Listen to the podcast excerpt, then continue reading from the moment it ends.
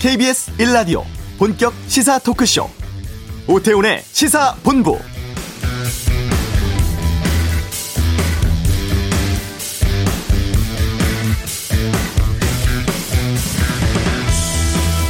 네, 대피 작전 진행되고 있는 아프가니스탄에서 폭탄 테러가 발생을 했습니다. 아프간 탈출을 위해서 공항을 찾은 이들의 신분 확인을 하는 공항 출입구 또 서방 국가들의 대피자 호텔 숙소 주변에서 폭발이 일어났고 미군 10여 명, 수십 명의 현지인이 숨졌습니다. 이슬람 극단주의 무장단체 IS가 자신들의 소행이라고 주장을 했죠. 탈레반이 미군 철수에 순순히 협조하는 것에 대해서 이들은 불만을 드러내왔다고 하는데요. 바이든 대통령은 긴급 대국민 연설에 나서서 용서하지 않겠다. 끝까지 테러범 찾아서 반드시 대가 치르도록 하겠다고 했습니다. 아직도 현지에는 미국인 천여 명을 포함해서 수천 명이 빠져나오지 못하고 있다고 하죠. 마지막 대피 시한 31일까지인데 더 이상의 피해나 사고가 없었으면 합니다. 자, 오태훈의 시사본부 2부 와치독 시간이 있는데요. 여기에서 아프가니스탄 상황 잠시 살펴보고 언론중재법 국회 상황에 대한 의견도 듣도록 하겠습니다. 잠시 후 이슈에서는 국민권익위원회 연결해서 이번 국회의원 전수조사 결과 평가와 조치 등에 대한 입장 알아보겠고요. 또 한 주간의 주요 스포츠 소식 관전 포인트에서 살펴보겠습니다. 시사본부 금요 초대석 괜찮아 다 잘 될 거야 이 노래 아시죠? 슈퍼스타의 주인공 가수 이한철 씨와 함께 하겠습니다. 시사본부 지금 시작합니다.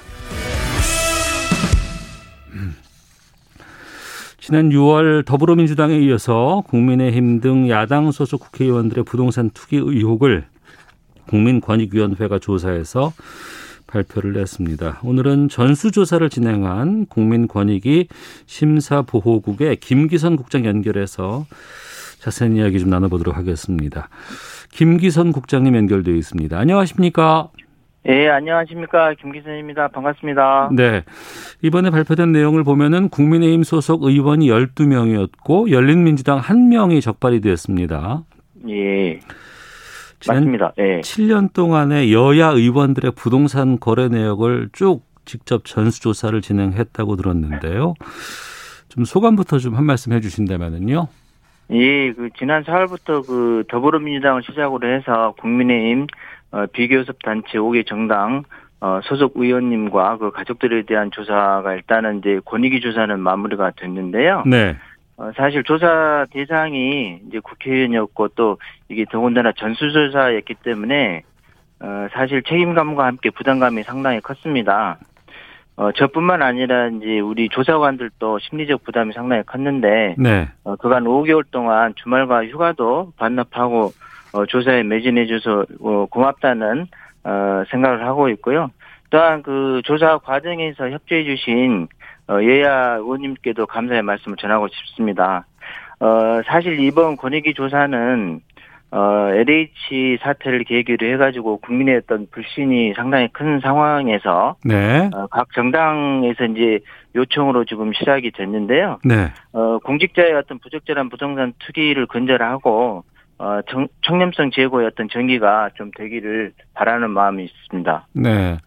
그런 좋은 취지로 시작을 했는데 왜 심리적 부담이 컸다고 하셨을까 궁금하기도 하거든요. 어떤 심리적 부담이 좀 있었을까요? 아, 일단은 그 조사 대상이 뭐 국회의원들이고요. 예. 또 이제 조사 결과에 대해서 음. 어, 국민들께서도 나중에 이제 어, 저희가 결과를 또 발표를 해야 되는데 네. 어떤 국민의 눈높이랄지 기대에 어. 어, 과연 맞출 수 있을지 조사 네. 시작 단계에서는 저희들이 사실 가늠하기, 가늠하기가 어렵기, 어려웠기 때문에요. 어. 어, 사실 좀 심적 부담은 있었습니다. 네. 국민권익위에서 결과를 발표내면 이게 저 특수수사본부로 넘어가잖아요. 예, 그렇습니다. 예. 근데 이제 보니까 일부에서는 너무 세세한 것까지 작은 것까지 특수본으로 좀 무리하게 넘기는 것 같다더라. 뭐 이런 얘기가 있던데 여기에 대한 네. 입장도 좀 말씀해 주신다면은요. 그 사실 이제 이번에 그 권익위 조사는 어, 권익위가 이제 어 사실 이제 각 정당 소속 어 국회의원님들 대상으로 뭐 직접적으로 뭐 조사하겠다고 한 상황은 아니었고요. 예. 어쨌든 국민들의 어떤 그 의혹과 어 불신이 이제 있는 상황이었기 때문에 어 각 정당에서 어, 먼저 요청을 지금 해서 시작된 겁니다. 그래서 네. 국민의힘 같은 경우에도 이제 그 다른 정당들과 마찬가지로 어, 일단 소속 국회의원과 또 부모님을 포함한 그 가족에 대한 조사를 어, 스스로 권익위 요청을 했고 또 어, 관련해서 그 개인정보 제공 동의서도 다 제출을 해서 권익위가 착수를 어, 했습니다. 네, 네. 근데 이제 실제 저희가 이제 그 어떤 개인정보 제공 동의서를 기초로 해서 이제 조사를 했는데 어쨌든 부동산 보유나 어, 거래하고 관련해 가지고 어떤 이제 의혹을 저희가 발견을 어, 했을 때 네. 이게 이제 의원 국회의원님 본인이 아니고 음. 뭐 부모님 등 그 가족에 어떤 관한 의혹이라고 하더라도 조사를 해달라고 해서 제가 조사를 해- 한 상황인데 예. 그래서 의혹이 어느 정도 좀 어, 확인이 지금 된 상황인데 네. 오히려 그 상황에서 저희가 어, 그 특수본으로 어, 수사 의뢰를 안 하면 그게 더 문제가 아닌가 어. 어, 저희는 그렇게 생각을 하고 있습니다. 네. 민주당 먼저 했고 이번에 국민의힘과 이제 다른 이제 비교섭 단체 야당을 한 거 아니겠어요? 예. 그럼 민주당 전수조사 때 하고 이번 전수조사 때 조건이라든가 기준 같은 것들 다 동일합니까? 예, 그 다 동일하게 좀 진행이 됐습니다. 예를 들어서 저희가 이제 더불어민주당 때하고 이번에 이제 국민의힘과 그 비교섭 어 5개 정당 조사 때 이제 그 동일한 어 권익위 그 상임위원께서 네. 어 조사 단정을 어, 맡았었고요.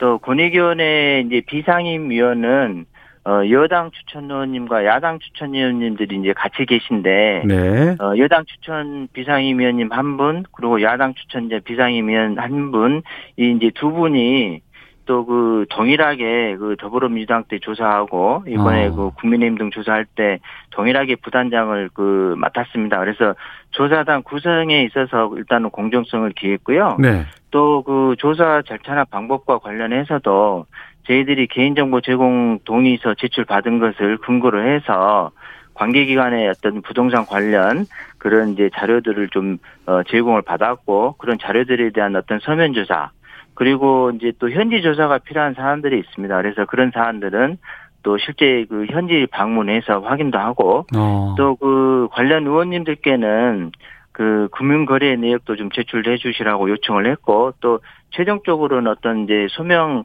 어 기회를 어 저희들이 이제 어 부여해 가지고 또 소명 자료도 다 제출을 받았습니다. 그래서 이런 이제 그 방법이나 절차에 있어서도 네. 다 동일하게 지금 그 했다는 말씀드리고요. 그 검토 기준 역시 여야 같은 잣대를 적, 적용을 했고요. 특히 아까도 말씀드린 것처럼 그 야당 추천 비상위원님께서 어 저번 조사하고 이번 조사에 다 어, 동일한 분이 참석을 하셔서 같이 이제 했기 때문에 네. 저희가 뭐 조금이라도 그 여당과 야당 조사에 있어서 뭐 기준이 조금 달라진다든지 이제 이렇게 되면은 저희가 그 조사단에서 어떤 결론을 낼 수가 없지 않습니까? 예, 예. 그래서 그런 부분에 대해서는 어, 저 자신 있게 동일한 어, 과정을 거쳤다 이렇게 말씀드립니다. 알겠습니다. 근데 공교롭게 민주당 12, 국민의힘 12이 나왔어요. 예. 이게 왜 이럴 수가 있느냐, 좀 맞춘 거 아니냐, 이런 지적이 있던데, 주장이 있던데, 뭐라고 예. 답하시겠습니까? 아, 그 부분은 이제 조사를 해 보니까 예. 그 결과적으로 우연히 이제 그렇게 나온 거고요. 네. 또 그 이제 뭐 어쨌든 이제 그 국회의원님 숫자는 좀 다른 부분이 있지 않습니까? 그리고 좀 전에 말씀드린 것처럼 네. 야당 추천 그 비상임 위원님께서 어 저번 조사하고 이번 조사에 동일하게 이제 부단장으로 참여를 하셔서 그 저희들이 이제 논의 과정에서 다 이제 저 필요하면 발언도 하시고 한 상황이었기 때문에 네. 제가 그걸 뭐 일부러 숫자를 맞췄다든지 그런 상황은 아니고요. 어. 네, 결과적으로 우연히 그런 어 이제 이제 결과가 나왔다 이렇게 말씀드리겠습니다. 예. 조사해 보니까 이제 부동산 의혹들이 좀 나왔잖아요. 예. 이게 좀 어떤 패턴이라든가 유형 같은 것들이 좀 있었습니까? 예, 이제 일반적으로 저희가 이제 그, 그, 더불어민주당 조사 때도 그렇고 이제 이번에도 저희들이 이제 발표하면서 네. 어떤 이제 유형 부분도 좀 저희들이 소개를 같이 보도 자료랄지, 어, 브리핑 때 소개를 해드렸는데요. 어, 통상 이제 뭐 그 부동산을 좀 명의 신탁을 한다든지 네.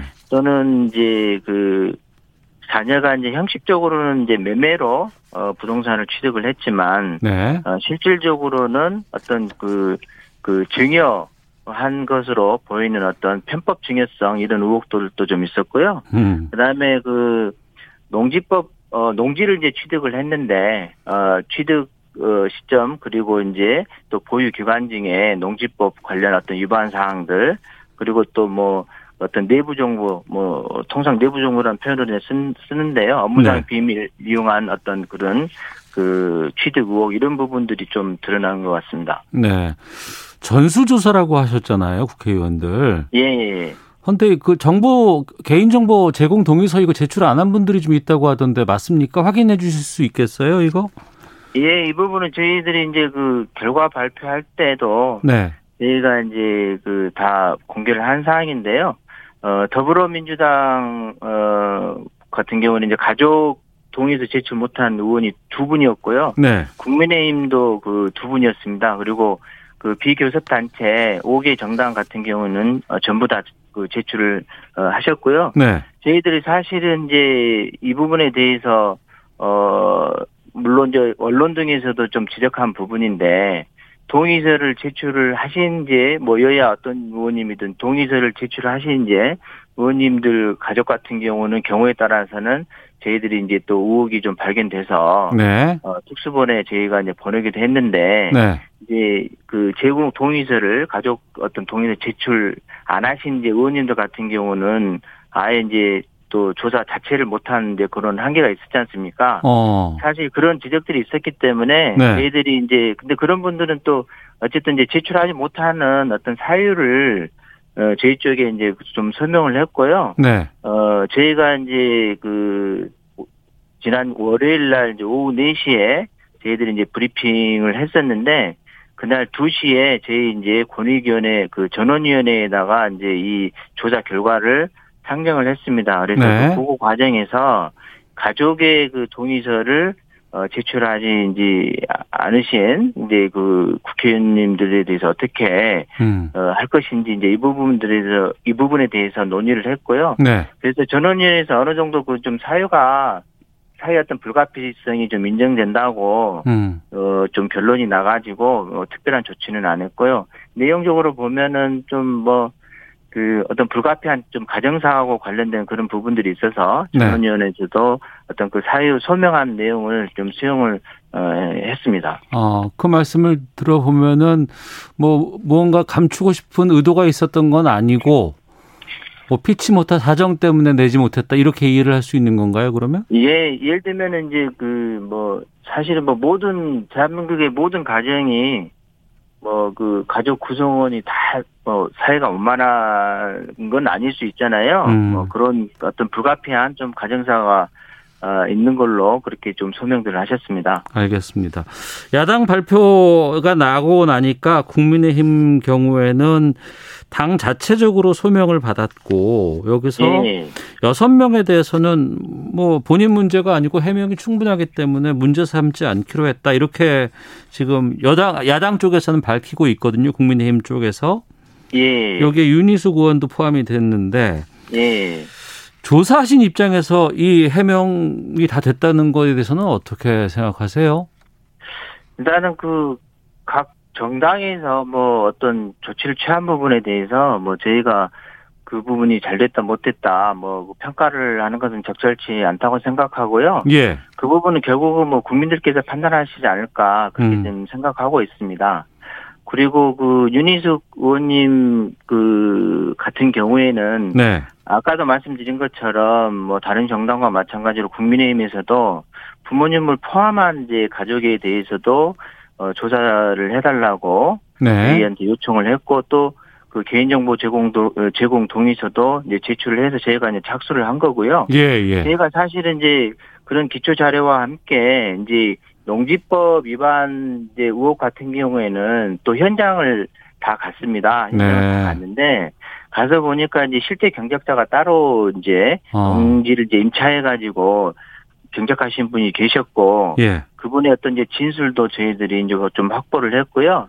또 의원님 소명 과정에서 어떤 이제 제출한 자료에도 그 농지법에 허용되지 않는 형식의 어떤 사인간 임대차 계약이랄지 이런 방식으로 어 지금 이제 그 농지를 임대한 거라서 농지법 위반 의혹이 있다고 저희들이 좀 그 판단을 했습니다. 음. 사실은 이제 그, 어, 이게 윤 의원님 그 관련 이제 그 사안 가지고 뭐, 네. 좀뭐 편파 조사랄지 또는 어떤 조사의 공정성 어, 부분에 대해서 이제 문제 제기도 좀 하고 하셨는데, 네. 어, 사실은 이제 우리가 뭐 공정성을 논한다라고 할 때는 통상 좀 비교 대상이 있지 않습니까? 음. 예를 들면 A라는 사안과 뭐 B라는 사안이 있을 때, 그 네. 유사한 사안인데, 이렇게 비교 대상이 있을 때 처리를 어떻게 했느냐, 이런 관점에서 이제 공정성을 평가해 볼 수 있을 텐데, 저희가 그 더불어민주당의, 어, 그 해당 의원님께서 어제 이제 또 그 언론에 스스로 좀 밝히셨는데, 네. 어, 사실은 이제 더불어민주당 조사 때도 의원님의 어떤 부모님께서 음. 그 농지를, 농지법을 위반한 의혹이 있어가지고 저희가 그 특수본에 그 저희가 수사를 그때도 했었거든요, 의뢰를. 네. 그래서 저희 입장에서 보면 어, 더불어민주당 때는 유사한 사안이 있었는데 그 부분은 특수본에 안 보내고 음. 이번에 이제 그 국민의힘 어, 조사 때는 보내고 이렇게만 했다라고 하게 되면 저희 네. 조사가 어. 공정하지 않았다라고 충분히 문제 제기하실 수 있고 저희도 그 부분에 대해서는 사실은 많이 그렇게 했다라고 하면 문제가 될 텐데 네. 저희들은 동일하게 저번에 동일 어, 더불어민주당 조사 때도 그 부모님 농지법 위반 의혹에 대해서 수사 의뢰를 했거든요. 음. 그래서 이번 저번에도 그랬고 이번에도 동일하게 수사 의뢰를 했기 때문에 네. 어, 저희 입장에서는 좀 그런 어떤 그 지적은 뭐 저희가 입장에 봤을 때는 조금 어 제가 좀 납득하기는 좀 어렵고요. 음. 저희들은 동일한 어떤 어 조사단 구성에 있어서 아까 말씀드린 것처럼 또 그 절차나 방법에 있어서 어 동일한 기준으로 했고 결과를 이제 결론을 내릴 때도 동일하게 동일하게 그 기준을 적용해 가지고 특수본에 보냈다. 이 부, 이런 부분들을 좀 이해를 해 주시면 고맙겠습니다. 알겠습니다. 그 당으로 다이 어, 자료를 넘기잖아요. 예. 어, 근데 이제 그 국민의힘 정미경 최고위원이 지난번에 저희 인터뷰에서 이런 얘기를 했어요. 이 넘어온 자료를 다 봤는데 예. 좀 허접하더라. 또 예. 좀 권익위의 조사 의도가 무엇인지 좀 강한 의구심을 갖지 않을 수 없다. 이렇게 좀 예. 얘기도 하고 예. 이 전수조사 결과에 대해서 의원들 지목당한 의원들 같은 경우에 상당히 좀 반발하는 모습들 많이 보고 좀 보이고 있지 않습니까? 예. 이분들께 좀 뭐 하실 말씀 있으실 것 같은데요.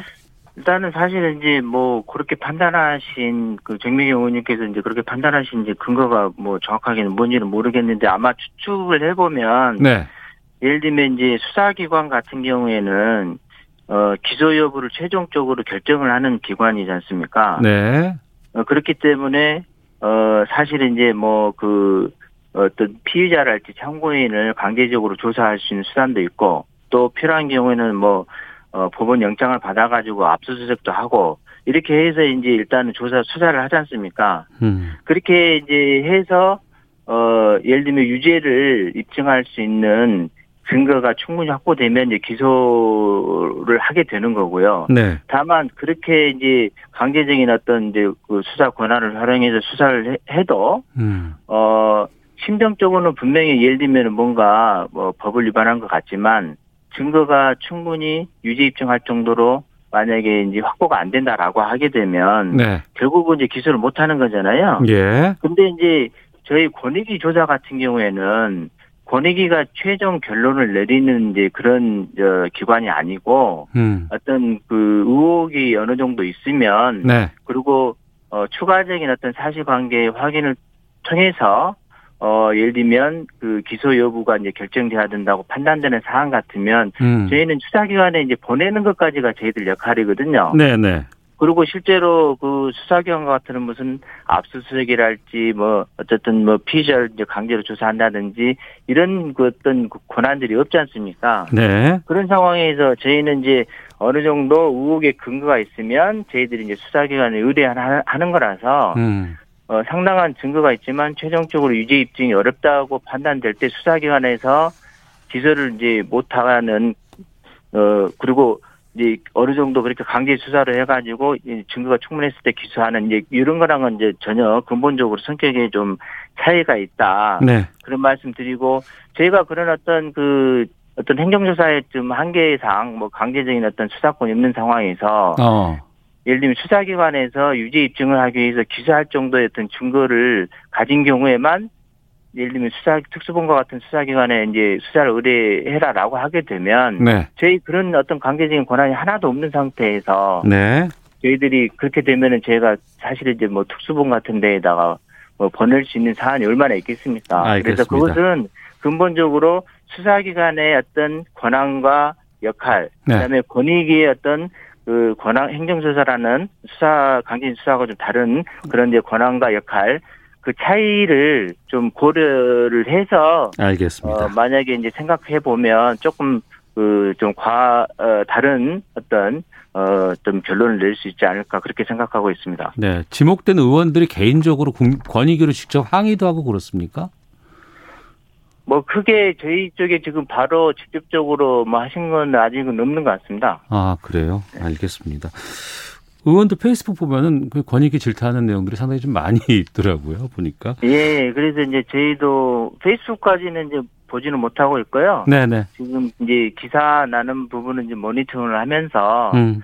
예, 이제 저희도 뭐 이제 내용 그 거기에서 이제 소개된 내용 들은 저희들이 이제 좀 파악은 하고 있습니다. 아, 알겠습니다. 혹시 그 지금 이게 대선 주자까지로 좀 여러 가지 가자 이런 쪽으로 좀 주장도 있던데 예. 혹시 대선 주자 관련해서 조사 요청 오면은 권익위가 또 진행을 할 수 있을까요? 어떻습니까? 일단 뭐 그 부분에 대해서는 현재 뭐 전혀 지금 이제 검토한 바가 지금 없는 상황입니다. 네. 다만 이제 사실 이제 대선 주자 중에서는 공직자가 아닌 분들이 지금 많이 계시거든요. 예. 그래서 이제 공직자가 아닌 분들에 대해서 권익위에서 이제 조사할 수 있는 어떤 법적 권한이 있는지 이런 부분들은 만약에 실제로 요청 들어온다고 한다면 아, 뭐 그런 부분들이랄지 기타 어 뭐 좀 고려해야 될 요소들을 네. 함께 좀 검토를 아마 해야 될 것 같습니다. 근데 현재 단계로서는 전혀 뭐 검토한 바는 없습니다. 알겠습니다. 여기까지 듣도록 하겠습니다. 고맙습니다. 아 예 감사합니다. 네, 예. 국민권익위의 김기선 심사보국장 입장 좀 들어봤습니다.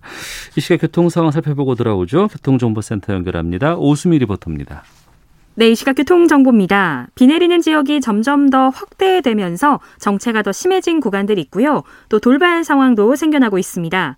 경부고속도로 서울 방향으로 청주 휴게소 부근에서 승용차 사고가 났고요. 갓길에서 처리 중인데 비까지 많이 내리면서 주변 지나기가 매우 혼잡합니다. 같은 서울 방향 기흥에서 수원, 달래내에서 반포까지 교통량이 많고요. 반대 부산 쪽으로도 한남에서 서초까지와 신갈에서 수원 쪽으로 밀리고 있고 또 안성부터 망양 휴게소까지도 정체의 길이가 상당히 길어졌습니다. 중부 내륙고속도로 창원 방향으로는 문경 휴게소 부근 2차로와 갓길에 걸쳐 대형 화물차가 서 있습니다. 이 처리 여파로 밀리고 있고요. 또 감곡 일대에서도 차들이 많아 밀립니다. 반대 양평 쪽도 연풍부터 장현터널까지 6km 정체입니다. 지금까지 KBS 교통정보센터였습니다.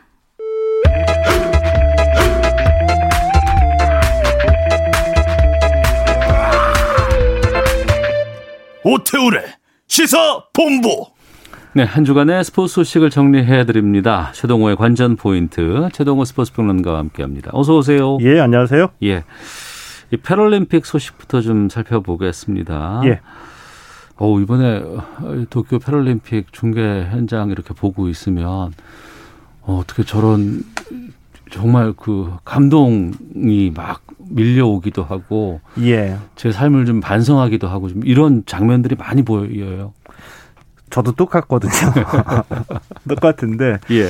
그런 아, 나는 지금 최선을 다해서 살고 있나 네네. 이런 물음을 우리 스스로에게 던져주게 만든 선수들이 아 그러니까요. 있는 거죠. 예, 예. 대표적으로 보면 이 남자 탁구 이 단식 6등급 네. 경기에 이제 출전했던 이집트의 아브라임 하마두투 선수가 있죠. 아니 어떻게 이렇게 탁구를 잘 치십니까 그분은? 오, 저도 이 하마두투 선수가 양팔이 없어요. 없죠. 예, 예. 양팔이 없는데 이 어떻게 탁구를 할까? 맨 처음에 얘기로만 들었을 때 네, 네, 네. 라켓을 입에 물고 칩니다. 예. 그럼 우리가 딱 생각이 들죠. 아, 그게 가능할까? 아, 경기가 제대로 될 수 있을까? 이게 바로 그 점인데. 예. 그런데 막상 경기를 보니까 오, 깜짝 놀랐어요. 예, 깜짝 놀란 겁니다. 예. 그러니까 이분은 입, 입으로 라켓을 물고서 탁구를 하는데 이 공에 스피인까지 들어가요. 어, 그럼요. 예, 예. 목을 이용해서 스피를 예, 넣고요. 스매싱도 칩니다. 예. 그리고 또 코너를 참 잘 찔러요. 그렇죠. 예. 와, 그리고 또 이게 야, 대단하다고 느껴진 게 아니라 하- 하나가 아, 이 서브를 넣어야 되잖아. 네, 네. 양팔에 양팔이 없는데 공을 어떻게 던질까? 아, 발로 탁구공을 던져서 예. 서브를 넣습니다. 맞습니다. 이런 분들의 경기를 보니까 뭐 이 이런 분들한테 뭐 금메달이 어쩌고 무슨 뭐 4강이 어쩌고 이게 이제 의미가 없어 보이는데 음. 이 패럴림픽에 출전하기 위해서 얼마나 많이 훈련하고 노력을 했을까라는 생각이 첫 번째 들고요. 네. 어, 패럴림픽 자체 참가 자체가 아. 이분에게도 그렇고 참 우리에게 많은 생각을 하게 해준다 이런 생각이 드는 그러니까요. 거죠. 또 이분들 같은 경우에는 이런 패럴림픽에 참가하는 자체가 동기부여도 되고 예, 그렇죠. 많은 또 본인을 좀 이렇게 다독일 수 있는 그런 예. 좀 계기가 될 수도 있을 것 같고 수영에서 아프가니스탄 출신 선수가 나왔는데 양팔이 없는 분이었어요. 예. 이 아프가니스탄 출신의 수영 선수 아바스 카르미 선수도 이제 비슷한 경우인데 이분은 어 마찬가지로 양팔이 없습니다. 양팔이 없는데도 불구하고 어 수영 경기에 참가를 했습니다. 아, 그런데 이 수영하는 모습이 경기에 그 중계가 되잖아요. 그러니까 참 참그 훈련을 많이 했겠다 이- 이런 생각이 들기도 하고요. 어, 이 하마두투 선수도 그렇고 이제 카리미 선수도 마찬가지고 어, 뭐 앞서 말씀드렸습니다만은 이런 분들의 그 경기 모습이 이 화면에 나옴으로써 지켜보는 우리에게 아, 이 장애가 무엇인지 네, 네. 한번 생각해 보게 하고 또 음. 우리 스스로는 얼마나 최선을 다해서 살고 있는지 네. 이런 물음을 좀 던져주게 하는 그런 순간이었었죠. 그러니까 그것 때문이라도 패럴림픽의 의미가 좀 크지 않나 싶거든요. 저도 이제 그 말씀을 듣고 싶은데 네. 어떤 분들이 가끔가다 저한테 물어봅니다. 뭐라고 물어보냐면은 이 패럴림픽의 의미가 뭐냐 아. 이렇게 물어보거든요. 순간 예. 해보니까 어 패럴림픽도 순위를 가리잖아요. 이 메달을 가리고요. 근데 이게 어 물론 이제 그 참가하신 분들은 이, 이 스포츠 경기에 참가했기 때문에 순위를 가리고 경기를 하는 게 당연하죠. 이것도 네, 네. 소중한데 네, 네. 승패도 하나 일부니까. 예. 근데 지금 우리나라에 등록된 장애인이 250만 명 정도 되거든요. 예. 아, 그런데 놀랍게도 이 중에 90%가 후천적인 사고 음. 또는 질병으로 이제 장애를 입으신 분들이거든요. 예. 이 얘기를 조금 뒤집어서 얘기하면 우리에게도 어느 날 갑자기 불운한 경우가 닥쳐서 어, 장애인이 될 수도 있다는 얘기거든요. 네. 그런데 평소에 우리가 이 장애인들과 함께 사는 삶을 별로 생각하지는 않잖아요. 무관심하죠. 음. 근데 이 패럴림픽이 바로 이렇게 패럴림픽이라도 열리니까 네. 이 장애에 대한 긍정적인 관심 갖게 되고 또 우리 모두가 장애인의 삶에 대해서 한번 생각해 보는 계기가 된다. 음. 이런 점에서 더 패럴림픽의 의미가 있지 않을까 이런 네. 생각이 드는 거죠. 예. 제가 아주 어렸을 때는 우리나라에서 그 고교 야구가 예. 정말 인기 있는 스포츠였던 때가 있었습니다. 저도 그랬죠. 예, 뭐 설린상고, 경남고 뭐 어마어마했어요 그때는. 군산 상고, 예, 그렇죠. 역전의 광주. 일고 그때 예. 광주 일고였죠. 예, 예. 광주 상고도 있었고. 예. 근데 지금 일본은 아직도 이 고교 야구가 엄청나게 인기가 많다고 들었어요. 아 그게 이제 일본하고 우리하고 큰 차이점인데 예. 일본은 프로야구가 진행됨에도 고기 야구가 인기를 얻고 있고 음. 우리는 고기 야구가 인기 콘텐츠였었는데 프로야구가 등장하면서 고기 야구가 사라지게 됐죠. 네. 근데 네. 관심에서. 어. 아마 예전 분들은 많이 아시는 게 이제 고시엔 대회라고 막 우리가 예. 얘기를 했었는데 어 지금 그 고시엔 대회가 열리고 있는데 한국계 민족 학교인 교토 국제 고등학교가 지금 4강 경기하고 있다고요? 어, 예, 그렇습니다. 지금 4강전이 지금 열리고 있거든요. 예, 예. 11시 30분에 시작이 됐습니다. 어. 이 한국계 민족 학교, 이제 그러니까 이 제1교포가 설립한 학교인데 네. 일본 내에서는 외국인 학교가 되는 거죠. 네. 이 교토 국제고등학교가 이제 고시엔에서 4강에 올라가서 4강전이 지금 열리고 있거든요. 네. 이게 이제 뉴스가 돼서 이제 많이 보도가 됐습니다. 근데 뭐 4강에 올라간 게 왜 뉴스가 될까? 뭐 이렇게 생각하시는 분도 계실 텐데 첫 번째 이유는 어, 이 교토 국제고등학교가 전교생이 131명입니다.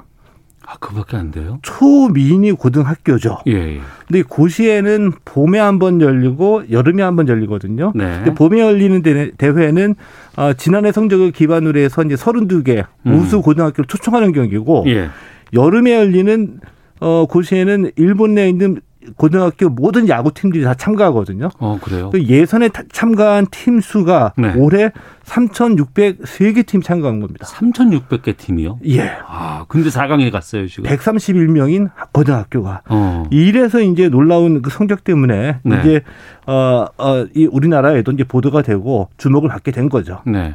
게다가 봄 고시원 때이 교토 국제고가 참석을 했는데 이때 이 교가가 우리말로 되어 있고 이게 예. 전국 방송을 탔다고요. 예, 그렇습니다. 이 고시엔에서는 이 경기 끝나고 이긴 팀의 교가를 NHK가 직접 중계하면서 이 교가까지 방송해 주는 전통이 있거든요. 네. 근데 이 교토국제고등학교는 예, 지난해 가을 성적을 기준으로 해서 초청된 음. 올해 그 봄 고시엔 대회도 참가를 해서 이때 이제 한국어로 된 교가가 NHK 방송을 타 가지고 많은 이제 화제가 됐었거든요. 네. 그런데 여름에 열리는 음. 이번 고시엔에서도 4강까지 올라가면서 또다시 이 한국말 가사로 된 때문에 반드시 한국어로 불러야지 되는 네. 이 교토국제 고등학교 NH, 어, 교가가 음. NHK 방송을 다시 한번 타게 되면서 또 한번 화제가 된 거죠. 네. 아직 성적이 어, 어, 지금 경기 중이라고 하니까 어떤 예. 결과가 나올지 모르겠는데 계속 좀 이 교과를 우리가 좀 들었으면 좋겠네요. 예. 알겠습니다. 자, 9월 2일 다음 주에 월드컵 최종 예선 1차전이 이라크전 있습니다.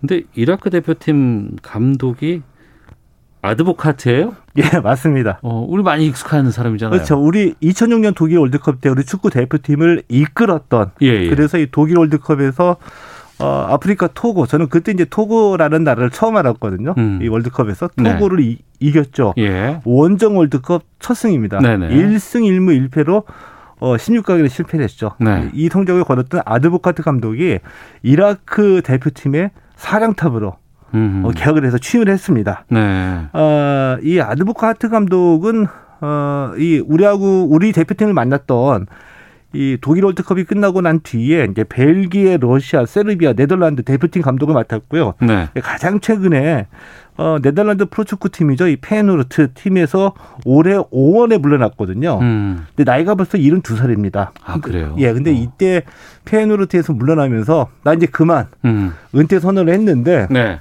이라크 축구 대표팀이 콜 아. 영입 제안을 한 겁니다. 한 번 더 해달라. 예. 어. 딱그 손을 잡았죠. 예. 이라크 대표팀을 이끌고서 오는 그 다음 달 9월 2일, 9월 2일 최종 예선전 1차전에서 우리 대표팀과 승부를 겨루게 됐습니다. 근데 아드보카트 감독 같은 경우에는 우리 축구를 좀 많이 아는 사람이기 때문에 예. 이라크전에 좀 어떨까요?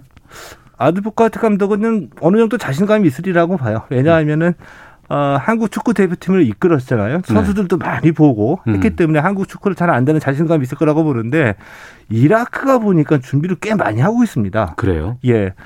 축구 대표팀 같은 경우에는 이 프로리그가 열리는 동안에는 전지훈련을 떠나기가 힘들죠. 네. 선수 소집이 안 되니까. 음. 어, 그런데도 우리와의 그 최종 예선전을 앞두고 이번 달 9일부터 한 보름 동안 네. 전지훈련, 유럽 전지훈련을 다녀온 겁니다. 아, 이 코로나 상황에서도 예. 예. 그러니까 단단하게 이제 벼르고 어. 준비를 했다는 건데 아드보카트 감독이 새로 오고 전지훈련 다녀오고 하면서 네. 투주를 굉장히 불사르고 있고요. 네. 근데 어 조금 우스갯소리로 말씀드리면은 어, 의욕 과잉이라고 할까요? 뭔일 있었어요? 전지 훈련 가가지고 주전 골키퍼 어. 그리고 공격수 한 명이 예. 부상을 당해서 어. 9월 2일 1차전에는 출전할 수 없게 됐습니다. 예. 이라크 전력이 지금 어느 정도예요? 이라크가 이게 간, 어, 핵심적으로 말씀드리면 우리가 이기지 못할 팀은 아닌데 요 면면을 보면은 수비에서 만약에 허점을 우리가 노려 어, 노출하게 되면 네. 어, 수비가 돌파당할 수는 있다. 그러니까 음. 좀 주의는 기울여야 된다 이렇게 보거든요. 네. 왜냐하면은 그 대표팀 25명 가운데 8명이 해외파인데 음. 해외파들이 뛰는 무대는 주로 이제 카타르하고 덴마크, 러시아 또 스웨덴에서 뛰는 선수들이 포함되어 있고요. 네. 이 중에 한 명 A매치 35경기에서 17골 기록한 선수, 음. 모하마드 알리 이 네. 선수는 우리가 특별히 주의를 좀 해야 되겠습니다. 알겠습니다. 자, 관전 포인트 지금까지 최동원 스포츠 평론가 함께했습니다. 고맙습니다. 예, 고맙습니다. 예, 잠시 2부 와치독에서 카불 공항의 폭탄 테러에 대해서 분석을 하고요. 오늘 금요 초대석 가수 이한철 씨 만나도록 하겠습니다. 2부에서 뵙겠습니다.